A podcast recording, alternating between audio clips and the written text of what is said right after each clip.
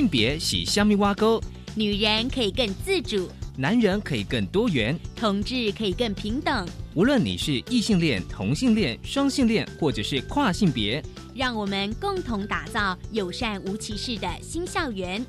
最没有尺度的声音，就在性别教育 Easy Go。Hello，大家午安，欢迎收听教育电台性别平等 Easy Go，我是温龙。不晓这礼拜大家过得好吗？今天节目很特别啊，今天呢，我们想要用一整集的时间哦，来跟大家谈两本书。第一本书，它书名非常长，《种族主义、暴力犯罪、人际关系崩坏源自男子气概？问号，阴柔气质更适合现代男性？问号。从历史及社会文化看，男子气概如何强害男性及性别平权？其实它的英文有 toxic masculinity 啊。我相信，如果大家对于性别论述、女性主义有些涉猎的话呢，最近呢，大家都在讨论有毒的男性气概哦。那另外一本书呢，我是男生也是女性主义者，作者呢其实是韩国的一位高中国文老师。所以稍后呢，我们会邀请台湾男性协会的理事长陈柏伟来跟我们聊这两本书啊。前本比较是着重在谈欧美的男性气概，当然也有带几个亚洲的例子。那第二本书，我是男生也是女性主义者，因为他是韩国的作者，所以可以跟在亚洲甚至跟台湾做个对照。我们稍后呢，先休息一下，进行性别慢慢聊。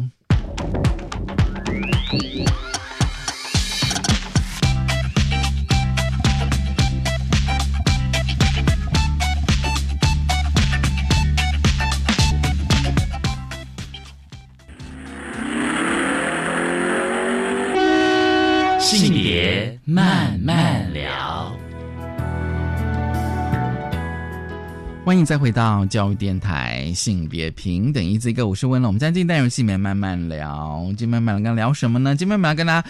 聊两本书哦，一口气跟大家聊两本书。为什么要聊两本书呢？因为这两本书的主题非常的相近。今天我们要谈男子气概，我们也跟大家谈非常多哦男性的议题哦。今天这两本书的书名都非常的有趣哦。第一本的书名是《种族主义、暴力犯罪、人际关系崩坏源自男子气概》哦，它有个问号，阴柔气质更适合现代男性？问号。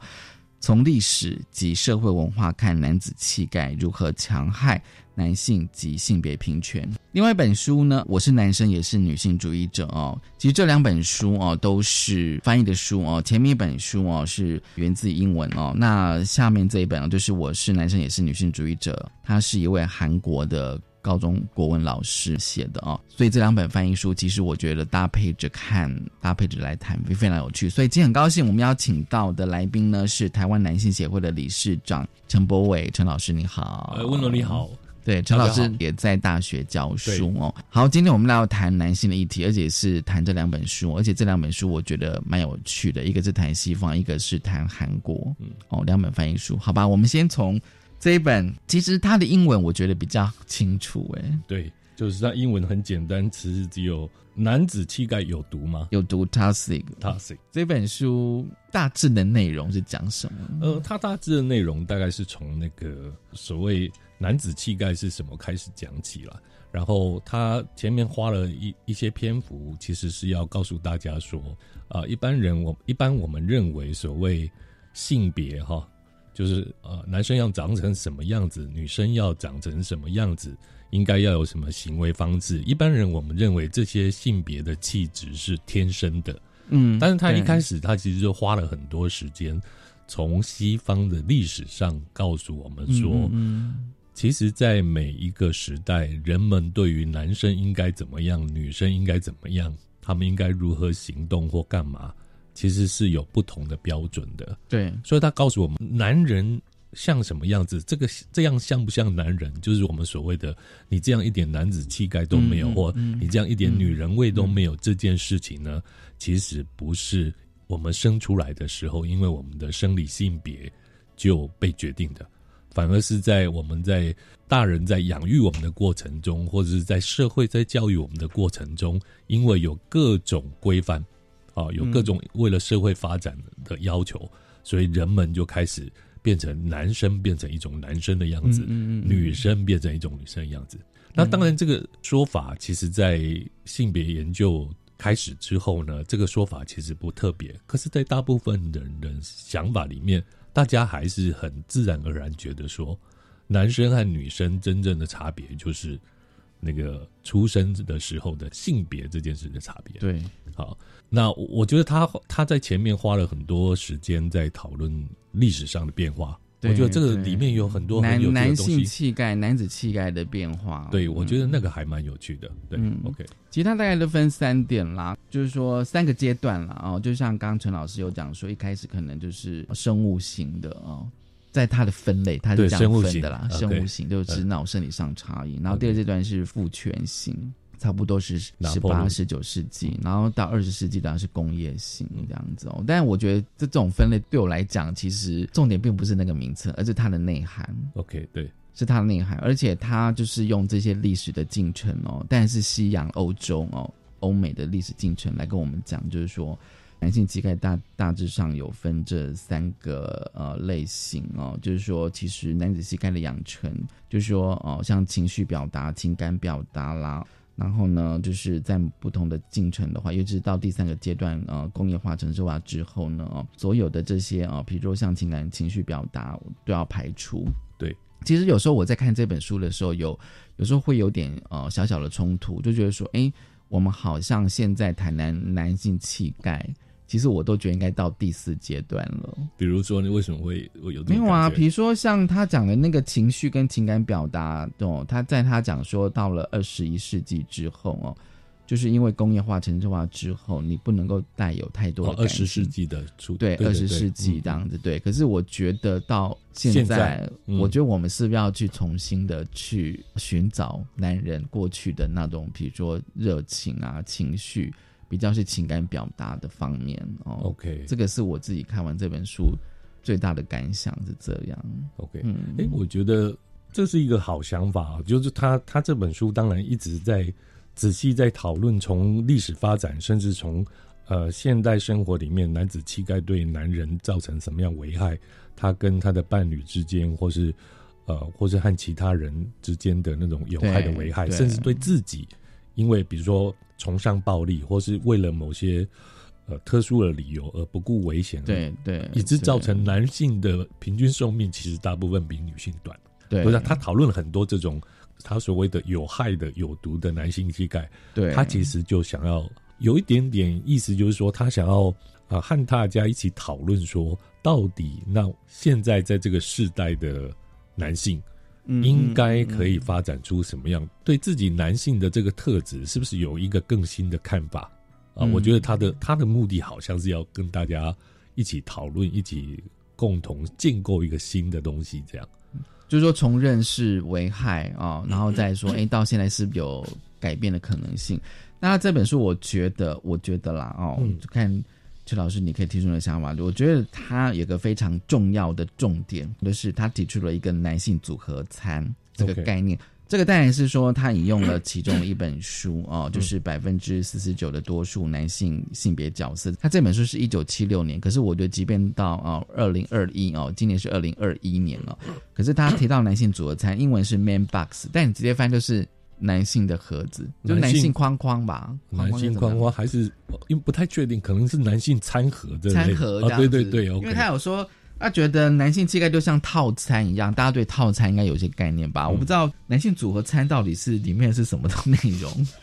男性组合餐就是说，他可能会列出很多，比如说，因为他没有说很清楚，但比较像他里面讨论的，男性会有很多种。僵化的认为男性应该做什么？对，比如说男性把女性当做性的客体，把女人视为只是视为性对象，这种这是一种嘛？哈，那男性呃一定要竞争赢过别人，嗯，哦，这个也是一种，就人们某程度对某些男性的要求啊，对啊，对，好像他谈的男性组合餐是这个东西，嗯，然后这个男性组合餐的内容里面。这个作者大概会看到说，其实有很多东西其实就是有害的，所以我会认为他似乎是这样。我自己读完的感觉，对，当然了，因为它前面那部分大概都是在解构啊，我们定义下的男子气概哦。如果就他男性组合餐里面定义来说，不能娘娘腔哦，嗯，然后成为大咖。但大咖的话，大家可以想到大咖你必须要有哪些条件嘛？哦，身份地位这样子。然后就是说成为顶天立地的汉子。哎，其实我现在已经很少听到有人在谈汉子这个呃，通常用比较多就是说我是女汉子，哦女生反女生反而会把这个男性气概的嗯概念拿来用。我不知道现在的用词汉子相对现在用词不知道是什么。其实我也倒想的蛮很 man 的意思嘛，man 样哦，maybe 对对，有可能。对，然后去他鱼雷，全速前进。但你直接翻是这样，可是他一直说就是鼓励男性要什么冒险进去。对，然后不能缓慢的，速度很慢。哦我们要我们很像那个飞弹一样发射比较快，对，就是要往前冲，要往前冲，对着目标，然后就把它炸掉。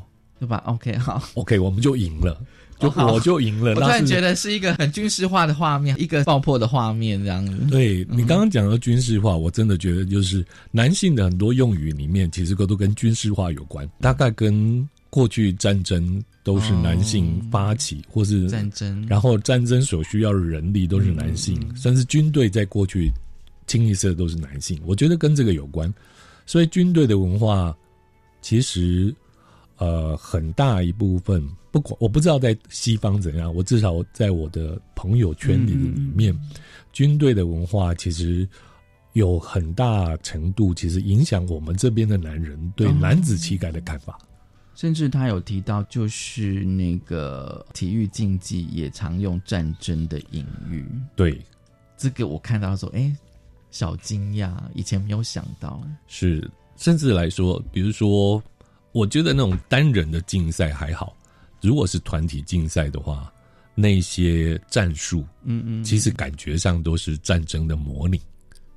哦，是哦，是，比如说你我们看，比如说打篮球，还有前锋和后卫，哦或者什么，这个东西都是军事的用语嘛。战略战战略战略哦 OK 那原来如此。OK，所以我觉得像所谓这些东西，其实是文化形塑，我们认为男人应该怎样，那男人要如何在这么复杂的现代社会里面成功？我觉得有一点点可能也是，就是透过这些运动竞赛，甚至男人当兵之后，诶，我们会受到很多训练，嗯，嗯比如说它里面提的工业化开始之后，对，英国的童子军也开始兴盛起来了。那童子军里面当然教了很多所谓当代社会的道德的嗯伦理的秩序，但是我觉得很重要的一个就是如何让参与童子军的男人懂得如何被规训，规训成一个有力量、遵从团体。行为或什么什么的，嗯然后大家还可以一起去战争或者一起对外打仗，嗯就从小训练就对了。好，我们下个阶段呢，来稍微聊一下，就是说这一本有毒的男子气概，他有提到那个人际关系，甚至他有提到 Me Too，就是他也把男性受害者的概念也带出来啊、我们先休息一下，稍后回来。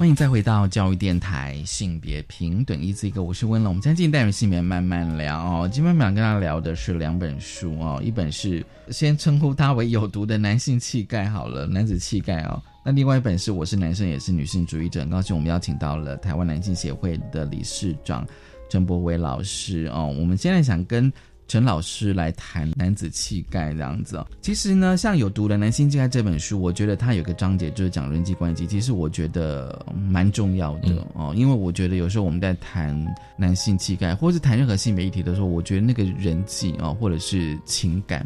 这部分其实是一个非常重要的议题哦，但是我觉得大家可以想到说，就是说，既有的男性气概，就是说你不能够跟其他男性有情感的亲密关系。就是说，如果在我们刚刚提到那个男性组合餐的概念，因为你不能娘娘腔嘛，哦，然后你不能，你要成为顶天立地的大咖，你不可以去露出自己的弱点。或者情绪。对哦你露出情绪，就表示你弱了。OK，好，所以你不能够哭吗？这样子。对嗯这个我很有感觉，就是我在监狱里面有带受刑人嘛，你要他们讲自己真实的故事很困难。男性的受刑人，对，那当然就是一般男性早就被训练成不讲自己的内心话，对不对？对。但是尤其在他们那个环境里面更容易，就是说我如果在我的同学面前讲出了我内心脆弱的点，或者我曾经做过不好的事，我自己都很后悔的事，那个会让他在那个群体之中抬不起头来。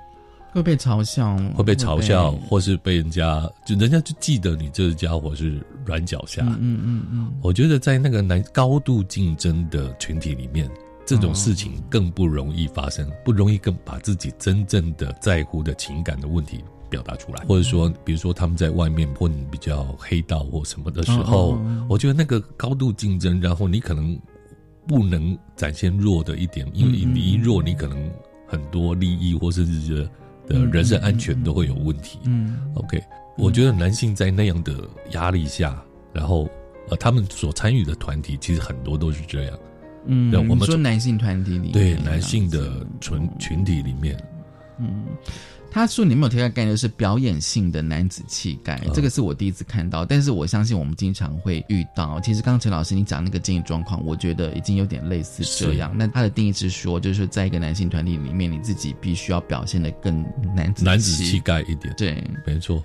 八十八页他写的很好，他说，当男人和另一个男性朋友在一起，他们更常是坐在彼此旁边。”一起参与某一个活动，而不是面对面交谈。这个我一直在想，为什么你知道吗？这个我在想，你知道吗？所以说，这有点像是身体上的互动，肢体的语言，这样。或者说，它是一种陪伴的需要。陪伴是不是？对，男人没有办法讲内心话，所以他不愿意面对对面交谈，但是他还是有那个情感的需要，所以他需要他要常常和朋友出去喝酒。要常常和朋友一起去做，一起做一件事，但他们不会谈彼此真正难过的事。哦，它里面有提到，就是说，当遇到那种可以喝伤心酒，是，但是你不能够靠在一个肩肩膀，靠着肩膀上哭。对我觉得这描述太太传神了，应该说太写实了。是，我还是讲我的学生的例子，他就是呃酒驾进监狱嘛，然后他在描述他什么时候喝酒。我就问他说：“那你们，你和谁喝酒？和朋友、好朋友一起喝酒，啊，大家就喝酒。啊，他自己离婚，然后他的朋友也都离婚。然后说：那你们有没有彼此讨论为什么？他说：大家都不讨论为什么，就是我们就喝酒，然后喝。我说：你们讨论什么？他说：我懂你的，我知道你的苦。喝酒都不讲话吗？讲别的啊，就不不谈为什么心情不好去喝酒，只是为了为了让吗？很闷。”然后需要有人跟你一起闷，但是大家不会进入你到底发生什么事。陈老师，你让我想到以后如果带团里的话，我们是不是要喝酒？不行，不行，是然后没有，因为我会觉得说需要有人引导，你知道吗？因为也许大家不晓得要如何开口启齿，就开启这个话题，到底要怎么谈？是，我觉得那个其实有时候是需要引导的。对我们把酒当做中介也可以啦，但只是觉得呃。这样会让男性养更养成不直接、不主动探索自己的他就是靠那个酒，对。但是你你酒一出来，可能他也不谈真正的感受了。嗯嗯，OK。嗯，我觉得这这个还蛮传传神，而且还蛮写实的哦。对，所以其实哦，大家看这本书，其实我感觉到说，男性也是会有受伤的时候，因为你。你你你不太可能百分之百永远都是强硬的，我相信每个人，你再多阳刚的人，你还是有脆弱的时候。所以他有提到，就是说像男性受害这个论点，我觉得这是一个非常重要的。对，一般来说就是说性别运动开始起来之后，然后。很多女性主义者，她其实开始把过去，比如男人加注在女人身上的伤害，其实都有做更多的讨论。对，好所以，所以我们开始就会呃有一种习惯，会觉得说啊，只要是受害者都是女性，然后所有的加害者都是男性。嗯，OK，就我们觉得这个是理所当然。可是最近有开始很多研究或统计发现，就是说很多男性其实也遇过很多。性的暴力或肢体的暴力、家庭暴力，对，那男性其实大部分都讲不出口，因为不晓得要跟谁说，或者是说，因为我们刚刚讲的，男性不能示弱，不能把自己的内在的脆弱或是曾发生过的创伤表达出来，因为我只要一表达出来，我就不像男人，因为男人拥有要强嘛。或是大家可能不太相信吧？就你怎么可能会被家暴？是，这是一个，这样，这是外人。可是对受害者自己本身来说，就是我怕我讲出来之后，我就不是男人了。对，OK，对，这是一个非常重要的议题哦。所以他在书里面有提到，像之前我们在节目内容已经跟大家介绍非常多的，比如像 Me Too 的运动哦。但对 Me Too 的运动书里面有提到，就是说很多妇女团对 Me Too 有非常多的呃解释嘛，觉得是针对女性的哦。那他提出来，呃，作者也提出来观点，就是说男性受害者这个议题哦。那 Me Too 也应该包括男性受害者啊。理论上，理论上，我本身是觉得 Me Too 里面的 Me 就是应该包括每个受害者。都应该要讲出自己的故事，但有些人觉得不是啊。比如说书里面就讲说，有些人认为 Me Too 是专属女性受害者，所以男人要做，你们要去做 Man Too，Man Too，He Too，He Too 这样子。呃，对。那嗯，这个当然是策略上的问题了。对。但是我觉得，我觉得要把男性受害和女性受害这么分开的话，有时候你其实好像有点。我我不太确定那是什么，有点像坚持性别、生理性别就是天生的人就是这样。可是他们觉得本质上不同。可是我不知道，就是说如果分开的话，是不能够所谓的直指那个问题的核心，这个性暴力的核心。呃，我对我来说，我就觉得那个会模糊，因为我就我认为不管是什么样的暴力，它这个本质其实是权力结构。嗯 OK，嗯，那有些有些男人，大部分男人掌握比较高的。宰制的权利，对，但是也有生理女性在结构里面掌握着宰制别人的权利啊。所以，那如果我们只是单纯的用性别来分的话，有时候我们忘记忘记真正的那个权利是怎么来的。就说，如果只是单纯用，应该更精确讲，就是生理性别。对对，用生理性别来看的话，对，有时候我们就会看啊，那所以男人都是加害者，女人都是受害者。我觉得这是七零年代的说法了，但是现在那个东西在人人的脑袋里面还是这么想。二零二一年，对对对，所以我们必须要有点改变。就是说，我觉得同样一个议题，在呃三十年前谈跟三十年后谈，我觉得那个内涵应该会不一样。而且，当我们讲说男性和女性的时候，我们都是预设异性恋里面的男生和女生的差别，对性倾向的议题。对，但是这现在已经根本不是这样了。嗯，很多不男不女的。既男又女的，对人，我们都很难说他到底是所谓男性还是女性，或是非二元性别的。没错，没错。所以，我我觉得本质上说，男性都是加害者，女性都是受害者。我觉得在所谓我们谈父权制的时候，好像可以这样去简略区分。可是，真正实际到受害者或加害者或这整个体制的问题的时候，我们要更小心的、更仔细思考这个问题。嗯嗯，尤其是在性暴力这个议题，没错没错。哎，对，我觉得这是一个更深层的思考。哎，对对，如果说我们再把性性倾向的因素给。就放进来谈的话，就不能够太用二分法哦。就是说，好像男人都是加害者，女性都是受害者。可是我必须要强调一点哦，就是说，有时候即便谈这个就是说暴力的议题的话哦，我觉得也许在九零年代我们在谈女性主义的时候，可能是有它的必要性，必须要这样谈哦。那当然就是说，三十年后的今天哦，我觉得当我们的性别意识越来越多元，或者是。性别的内涵嘛？还是光谱它越来越多样性的时候，就会就就会有一点点不足。也不是说它不对，也不是说这样的基本概念不对。那这就是为什么我们会成立那个台湾男性协会。台湾男性协会，而且我们其实有一个咨询专线，专门针对受暴。受暴力侵害的男性，嗯，因为很多男性如果他受性侵害或是被家暴，他其实不知道怎么求助，对，甚至有些社工，我们的体制其实也不知道如何真正有效的协助他们，嗯嗯嗯，就其实有很多很多细节啦。当然，我我们其实看到男性的处境在这个状况下的困难。这个很深层哦，这个很深层，我觉得这真的可以变成另外议题专门来谈。好，我们先休息一下，我们下个阶段想要进到就是我是男生也是女性主义者，我们先休息一下，稍后回来。音乐小学堂，快问快答，Ready Go？请问什么是序曲？为什么莫扎特要写小星星变奏曲？有多少音乐家写过小步舞曲？小朋友，你想知道答案吗？请记得每周五的中午十二点三十分到一点钟，音乐妙力课节目将带着大朋友、小朋友一起走入缤纷的音乐世界哦。我家小孩英语老是学不好，要怎么办呢？英语线上学习平台有针对九到十八岁的学生提供英语线上课程，内容全部免费，让孩子在家也能好好学英文哦。请问要怎么参加呢？即日起到二月二十八号办理英听网比赛，欢迎国中小学生一起来挑战。活动详情请参阅国教署酷英文网站，要你学习英文 so easy。以上广告由教育部提供。哎，阿雄啊，啊，你上次去田里种稻受伤，不能工作怎么办呐？还好你有提醒我参加农民职业灾害保险，让我因为种田受伤能获得适当补偿。嗯，农民职业灾害保险让实际从事农业工作的农保被保险人保障更完善。只要向投保农会申请加保，经农会审查通过后，跟劳保局申报就可以喽。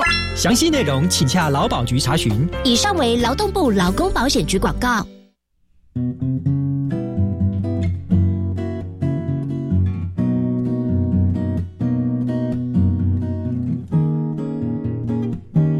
我是苏命苏米恩，你现在收听的是教育电台。我朋友们就爱教育电台。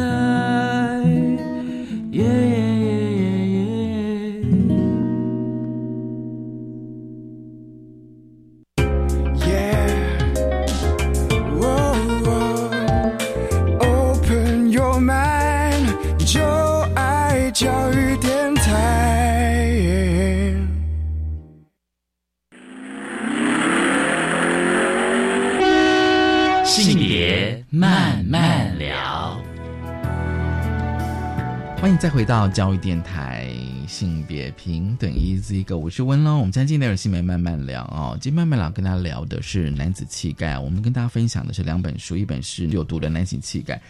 这个阶段我们想要谈另外一本，就是呃，我是男生也是女性主义者，作者是一位韩国的高中老师。其实刚刚陈老师，我们刚刚提的那本书啊，因为书名实在太长了哦，那我就觉得说英文的书名比较好记啊，Is Masculinity Toxic？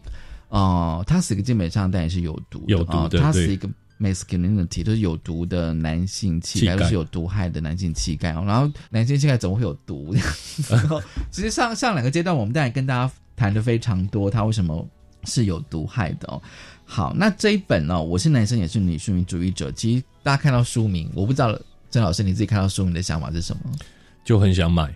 哦，对很想买，为什么？很吸引你是，很吸引我，因为我因为我自己的经验里面，我到大概大学之后，我开始会觉得说，我也是一个女性主义者。哦，到大学，到大学的时候，其实有接触到女性主义者的时候，有意识，有意识。但虽然说我小时候，我其实就对所谓的男生应该什么样子，觉得非常不适应。嗯嗯嗯。好，那。到大学接触女性主义的时候，就会觉得自己是也是女性主义者。嗯嗯，只是在那过程里面，你会发现自己的生理性别会让人家怀疑。有些人会这样跟我讲：“你男生不会是女性主义者？”或者是说：“嗯，那你为什么要去做这个？对你有什么问题吗？”可能有吧。对，这个是我的经验。你的经验是这样啊？你有什么？你是有什么问题吗？OK。哦，所以人家会那么直接，不管男女吗？嗯，我觉得是男生比较会，男生比较会。OK，女生的话可能会觉得，哎，你你好很特别。OK，对，因为其实我在大学的时候有去修女性主义的课程，是是。那但那个时候几乎都是女生去修嘛。可是就像是他这本书的前言，因为男生不懂，所以要学。对，这个其实我会在找答案呢。OK，但是崔老师就是这个作者，他其实也有说说。人家问他说：“你为什么要去当女性主义者？你是不是因为用这样才能够接近女生？”哦，这个是一个说法。可以去呃，有人说你可以去去交女朋友吗？对对是，然后呃，这位作者其实给一个很好答案，就是说，如果因为这样而和女性保对对保持比较好的关系，这不是一个好事，你为什么不来学为什么不呢？Why not？？Why not？对对，我觉得这还不错。那我自己的经验当然是，我觉得其实是因为从小到大，然后我自己国中的一个特别的经验里面，嗯我其实有受到性暴力。嗯。那当然，那个对象是一个男生，嗯就是我的加害者是一个男生，嗯我的国中老师嘛，所以这件事情对我来说，我我大概是在这个经历这个事情之后，嗯我对于男性所拥有的权利开始有一些怀疑，嗯我其实是很怀疑的。然后当我接触女性主义者的时候，呃，女性主义把世界用一个特殊的框架来看，就是说，哦，原来社会上拥有权利的人，嗯。他可能和性别这件事是连结、被设计在一起的。所以那个时候，女性主义对我来说就很吸引我。嗯嗯 OK，嗯，然后就受到启蒙，就受到启蒙，嗯。然后你会觉得好像发现了新世界，哦，发现了和以前小时候你觉得，尤其以前的教育的状况，其实是被高压、哦压迫，哦。然后。女性主义告诉我们，我们可以不要高压压迫的对待别人，嗯我们不要互相竞争，然后在竞争里面踩别人，你就会觉得这是一个美丽的新世界，所以你的旧的世界就瓦解了，就瓦解了，就瓦解了，对，就瓦解。就看起来有一个新的目标，新的地方可以去了。所以等于是说，认识女性主义之后，你的人生，呃，应该说就改变你的人生吗？有有这种感觉，有这种感觉。期待你也写了这一本哈，哎，真的、啊，因为有时候我像像我们节目里面谈这么多书哦，还是以翻译书为主多。嗯是是是然后我想说，台湾其实应该有更多的东西可以写出让大家知道。而且我觉得对还是要记录。像他这一本哦，就是说这位崔老师，其实他他说他先从他的母亲是他认识女性主义的起点，就是先先从认识他的母亲，还有他的家庭，是。整个都要有性别的互动。对我们如果有对韩国有多一点研究，或者是说你看韩剧的话，韩剧、韩国电影现在不是大家都很疯狂吗？然后你看韩剧的话，你会发现他们的那种，因为韩国人自称是正统儒家的继承者，哦，是哦，所以你看他们那个家庭文化哦，婆媳关系，男生和女生，我觉得那个哈、那个就是如果在台湾人的看法里面，就会觉得那是上古时代的人。可是韩国是感觉上这么光鲜亮丽的文明进现代社会，那但是如果我们从单从韩剧去看的话，它其实反映出很多韩国社会里面男女不平等这些事情，其实还蛮严重的。嗯嗯，对。而且作者他说，他对家的想象哦，当然就是说他是从自己的家庭或家族，是他去观察哦。他觉得，比如说像家嗯对男人讲是休息空间，然后对女人讲是劳动的哦。那其实大家可以回应一下哦，就是说他书里面有提到啦，就是之前上映过那部电影，嗯，八二年生的金智英对，那个我相信大家看完之后应该会有很多的感想。那书里面大家有提到这部电影这样子哦，他有提到一些生活的细节啦，比如说像洗碗这件事情，他其实用了一些篇幅谈洗碗这件事情，然后我一直想不懂，就是说他为什么要提洗碗这件事情。后来我自己思考说，其实有时候越生活细节，你去看这件事情到底是谁哪个性别去执行的话，多数家庭如果这样做的话，那个就是一个社会结构性的问题啊。呃，是男人不煮饭，不做任何事情，但是他会去洗碗。对他觉得从洗碗这件事情就可以看出来啊，嗯。就是在韩国社会哦，我觉得应该更更扩大来讲，也许可能台湾有类似的也有这个类似的类似的这样子一个现象，所以他先从他的家庭开始观察，嗯。开始性别观察。其实我觉得这的确是一个蛮好的方式，而且他因为又在学校里面教书哦。我反而会更期待他写比较多是他在学校的一些状况哦，因为他上大学之后开始有一些性别意识之后，然后去学校教书，他自己就变成一个所谓的女性主义的男男性教教师对。其实这个的话，我觉得不不只是他这样写，我相信即便是在台湾有很多所谓的女性主义教师，不管男性或女性，嗯应该也同样会面临到一些问题啦，不管是受到老师或者是学生的质疑。是，我觉得那个还蛮撞击的耶。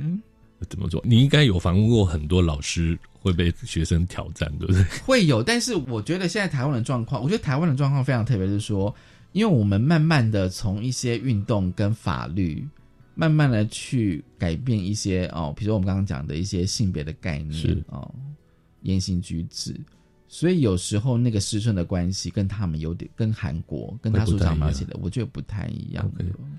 反而是有时候是学生的观念会跑在老师前面，前面。但是我看到另外一个观察，就是说，学生在课堂里面可能会赞同你你比较进步的性别观点，可是他们引申到网络上的时候，哦，对，可能又不一样，又不一样了。就什么台女不意外啊，然后各种攻击啊，比如说前一阵子北一女那个校庆摊位。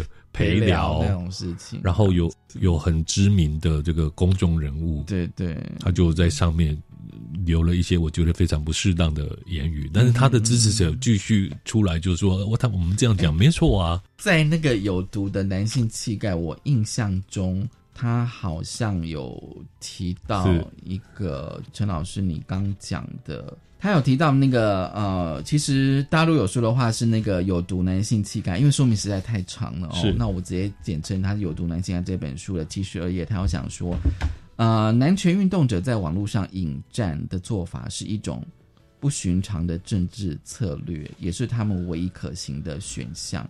毕竟这些人无法参与主流的女性中心文化。就像早期的那个呃 PTT 呀，是，即便到现在啊，不是吗？还是一样。所以那个崔老师在《我是男生也女性主义者》里面，他就谈了很多网络上的啊，对啊，对啊的论战。然后这些所谓厌女的韩男，嗯嗯，我们叫台南，他们是韩男，他们用用什么方式在搞串联？然后他就其实就是仇恨性语言嘛。对，比如说他们骂女生就是泡菜女，就像我们说台女一样。其实我还特别去查一下什么是泡菜女哦，诞生于二零一四年，就是不想跟本国男生交往的女生哦，就是没水准、没知识、喜欢豪华奢侈品的女生，所以会有泡菜女的一词。对，就是像对，最近又在谈论什么 CCR fur 尺，你知道吗？我特别想说什么是 CCR，你知道吗？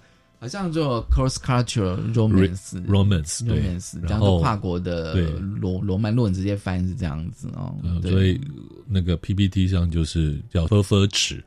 哎，那到底是什么？我觉得太多语汇，你知道吗？我突然觉得已经快跟不上了。f f 尺很久了，就 C 和 f 的字形一样，然后 R 跟尺嘛，就是 f f 尺，就是男生会嫉妒那些，为什么会厌恶那些？好像和外国外国人相往的女性，大概有那种羡慕和嫉妒那个嗯外国人的那种感觉，但是他们不是直接表现在对外国人的嫉妒，而且回来攻击女性。嗯嗯嗯嗯嗯。那我觉得那就是一种爱，但是爱不到，所以我讨厌你，嗯的那种心态。嗯，所以有一本书就说这是爱女，也是厌女，也是在谈这个现象。对。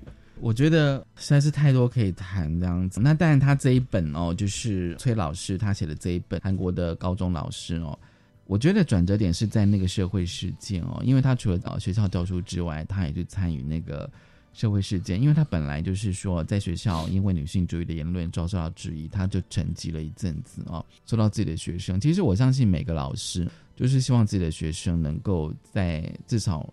能够有所改变了。那他一直到二零一六年哦，就是江南站的杀人事件。其实大家可以去查一下这个事件哦。其实，在书上里面有提，他就开始转变了。那当然，他提出来一点哦，就是其实刚刚我们在上个阶段，在那本有毒的男性气概有提到，就是说，第一个哦，并非所有的男人都是潜在的加害者。然后到男人也可以成为女性主义者。其实我自己的看法是说。并非所有男人都是潜在的加害者，我觉得这是多数男生会有的防卫机制。对他会觉得说，哎，今天一个性暴力事件出来的话，好像就会变成男人好像都会被贴标签，你们都是加害者。但是他有延伸到说到男人都可以成为女性主义者的时候，我觉得其实他是有清楚的知道那个社会结构的问题。对我觉得那个是又更更深一层。可是这个你要到更深一层的时候，我觉得那基本上是要有一点。以前我们有提到过的所谓的内在革命啊，OK，对，但但我觉得是这样哦，我觉得崔成范他做了一个很好示范，就是说，如果我们只是在网络上跟所谓丑女的男生，或是他其实不太搞得清楚权力关系的男生做这种比战的话基本上是不会改变任何事情的。哦，对对，那对。那崔成范他一个好处是他作为一个高中教师，对。他从教育着手，而且不是那种填鸭式的教育，也不是因为教育部规定，所以我就强压你们要上多少小时的课，而是真正的从比如说课文里面，然后再和学生的生活、嗯嗯嗯嗯经验，嗯嗯。他们和母亲相处的那个情感的联系，从那个地方他开始去谈。对对对，我觉得他掌握一个重点，就是他、他的位置很好，然后他很努力、很仔细的和学生讨论性别这件事情哦的时候，对啊对我觉得有上过他的课课的学生，嗯一定会改变。嗯，那如果但是如果他的学生在网络上和崔老师比战的话，大概就会从此讨厌崔老师，嗯嗯不会相信他任何的言论。对啊，可是在，我觉得教育这件事情真的是很重要，嗯。而且绝对不是由上而下的教育，而是一种互动的、互相理解的对。过程。哦，对。对，嗯。你刚刚说的内在革命，我觉得要在这个里发生。哦，内在革命，嗯，教育里面的内在革命嘛，这样，或者我在教育里面，然后发生了我们心里面连接到自己真实的经验的时候，哦，对啊，当然，对对对。当然，而且他有提到，就是说他不能够强加给学生，对，因为他上的是国文课嘛，对。对，那他说他也不能够突然跟学生说，哎，我们今天要来上性别平等教育法这样之类的，是是是，那学生就会觉得很怪啊，这跟我们上课有什么样的关联？没错。对。可是他就必须要从那个既有的教材课程里面找到。去找到，我觉得这个就基本上就他多年来的累积跟耕耘吧，还有他的功力，他有办法这样做。是，但是我觉得就是因为他长期的耕耘这个议题，嗯，然后等到你上课的时候，他就用到了。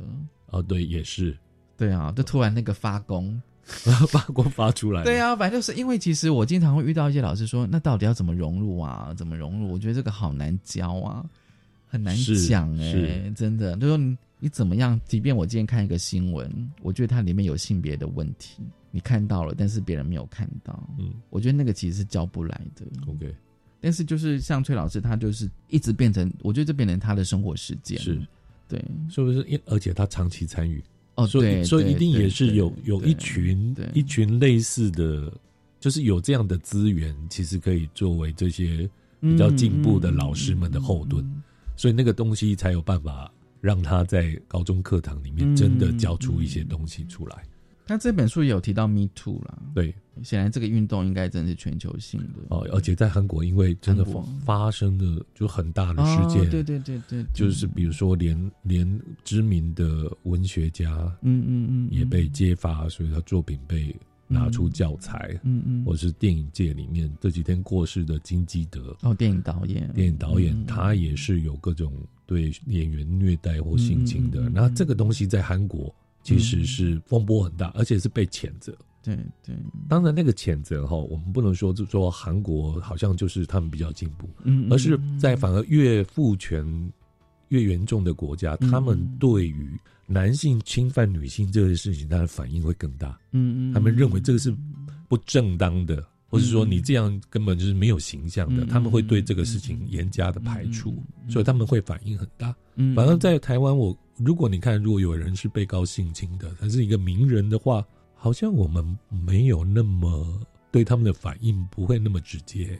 我觉得会不会是因为我们已经走到了那一种，就是我们都觉得有法来处理他了。OK，我们可以不用再任何的发泄性的正义，对，我们觉得反正法律自然就会给他惩罚这样子而且通常这个新闻出来，当然可能我会很生气这样子哦。可是我觉得台湾会变成有点像，就是说，我觉得应该也是网络上的啊、有点像全民公审的感觉。OK OK，就是另外一种的网络上的发泄吧，是是是这样子。对，我觉得有点脉络有点不太一样，脉络不太一样。我觉得是这个感觉，就是我自己的观察这样子啦。好，我们先休息一下，稍后回来。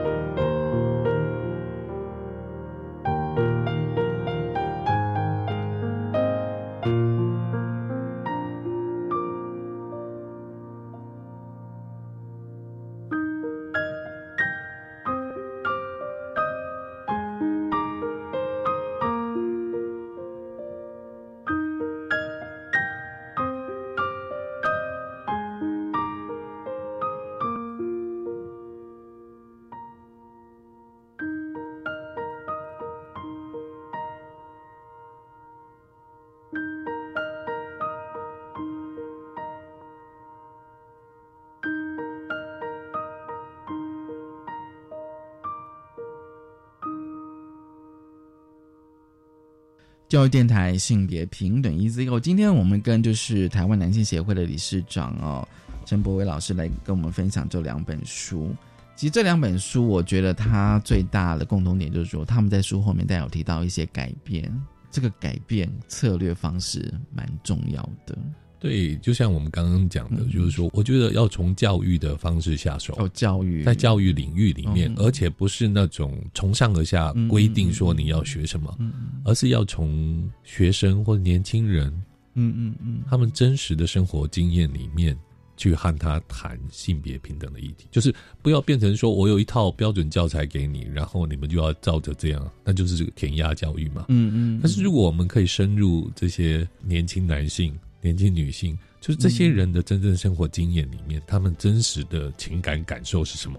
对于性别平等，对于平等这件事情的真实感受是什么的话，我觉得很多可能他们在外面社会或是。网络上所接触到的那些有偏见的或攻击性的语言，或是意识形态，其实是会被消减掉的。嗯，反而是人们会从教育的过程里面，从自己的亲身经验里面，真的理解到所谓性别的平等，它应该是怎么样。我觉得人是有非常有潜力可以学习的。哦，当然，当然哦。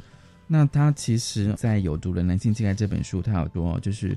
进入到二十一世纪，男性气概其实有多样性。对，然后在我是男生也是女性主义者哦，这位崔老师他其实有提到他的做法跟策略哦，那我会觉得还蛮值得呃，在学校老师的一个做法哦，他当然会觉得除了带读书会，或者是说去找那种就是对一些社会议题有关注的一些男性，然后再就是说在他课程教学。他也尽量的去谈这样子哦，尤其是在男校，他觉得尤其是在男性多的团体里面，都是要发声。对，你要发出你的声音来，因为你不发声的话，这些男性永远都不知道自己可能有很多的偏见和成见，他们不自知啊。而且他有提到说，好像同样一件事情，由男性来谈，大家比较会听。哎，我不知道现在是这样吗？我有时候觉得说，哎，我讲的话，人家会听吗？这样子会吧。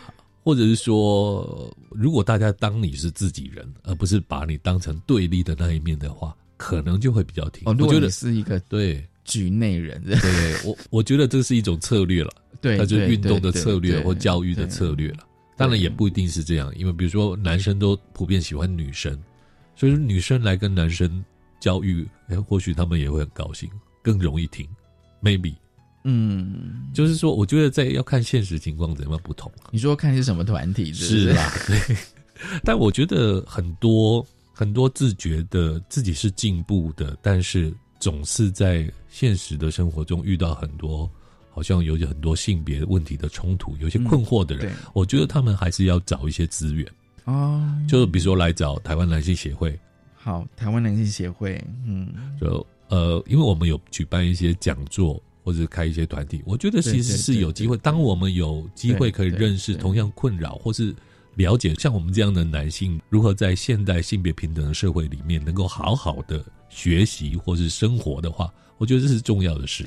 就是当一位生理男性想要改变性别秩序的是方式契机，人们需要聚在一起。需要一个支持团体。对，嗯哼，单打独斗有时候真的很很难。很而且很孤单，真的很孤单。你会觉得周遭都是敌人，没错，你就是说要要找战友吗？呃，找战友也是，或者是找盟友，盟友，盟友。但是不是不是坐在一旁一起参加活动，哦。而是我们可以交谈、面面对对面沟通的嗯。这种朋友，嗯。那才会那才会带出真的新的新的东西出来。很好的描述，哎，很好的解释，要可以面对面沟通这样子。对对，嗯而不是只是因为我是男性，你是男性，男性所以我们就理所当然就是有同样的看法，不一定。嗯嗯，其实这这两本书大家可以搭配着看哦。那我其实是蛮强烈推荐说，如果第一次接触这一题的男性，可以先读，就是我是男生也是女性主义者哦。我觉得现在对女性主义这个名词有不同的定义，但是也请不要就是用去九零年代的态度来看女性主义者这四个字了。OK，对，那如果说你自己想要更深进一步了解的话，其实可以去看这一本，就是《有毒男性气概》这本书。对，因为这两本书是截然不同的写法的写法哦，对，但是都提供非常应该会让你超乎你的想象的一些经验跟概念，这样子。今天真的很高兴，就是台湾男性协会的理事长哦陈柏伟老师来跟我们分享这个议题，希望未来台湾的男性应该可以有更大的往好的方面去改变。我会希望台湾的男性能够长出各种不同样的貌。样貌，嗯呃，而不是要只，而不是只有一种男性样不是貌，单一的。不是单一的样貌。嗯，谢谢，谢谢文龙，谢谢谢理事长，谢谢。大家收听今天的性北片的一这个，拜拜。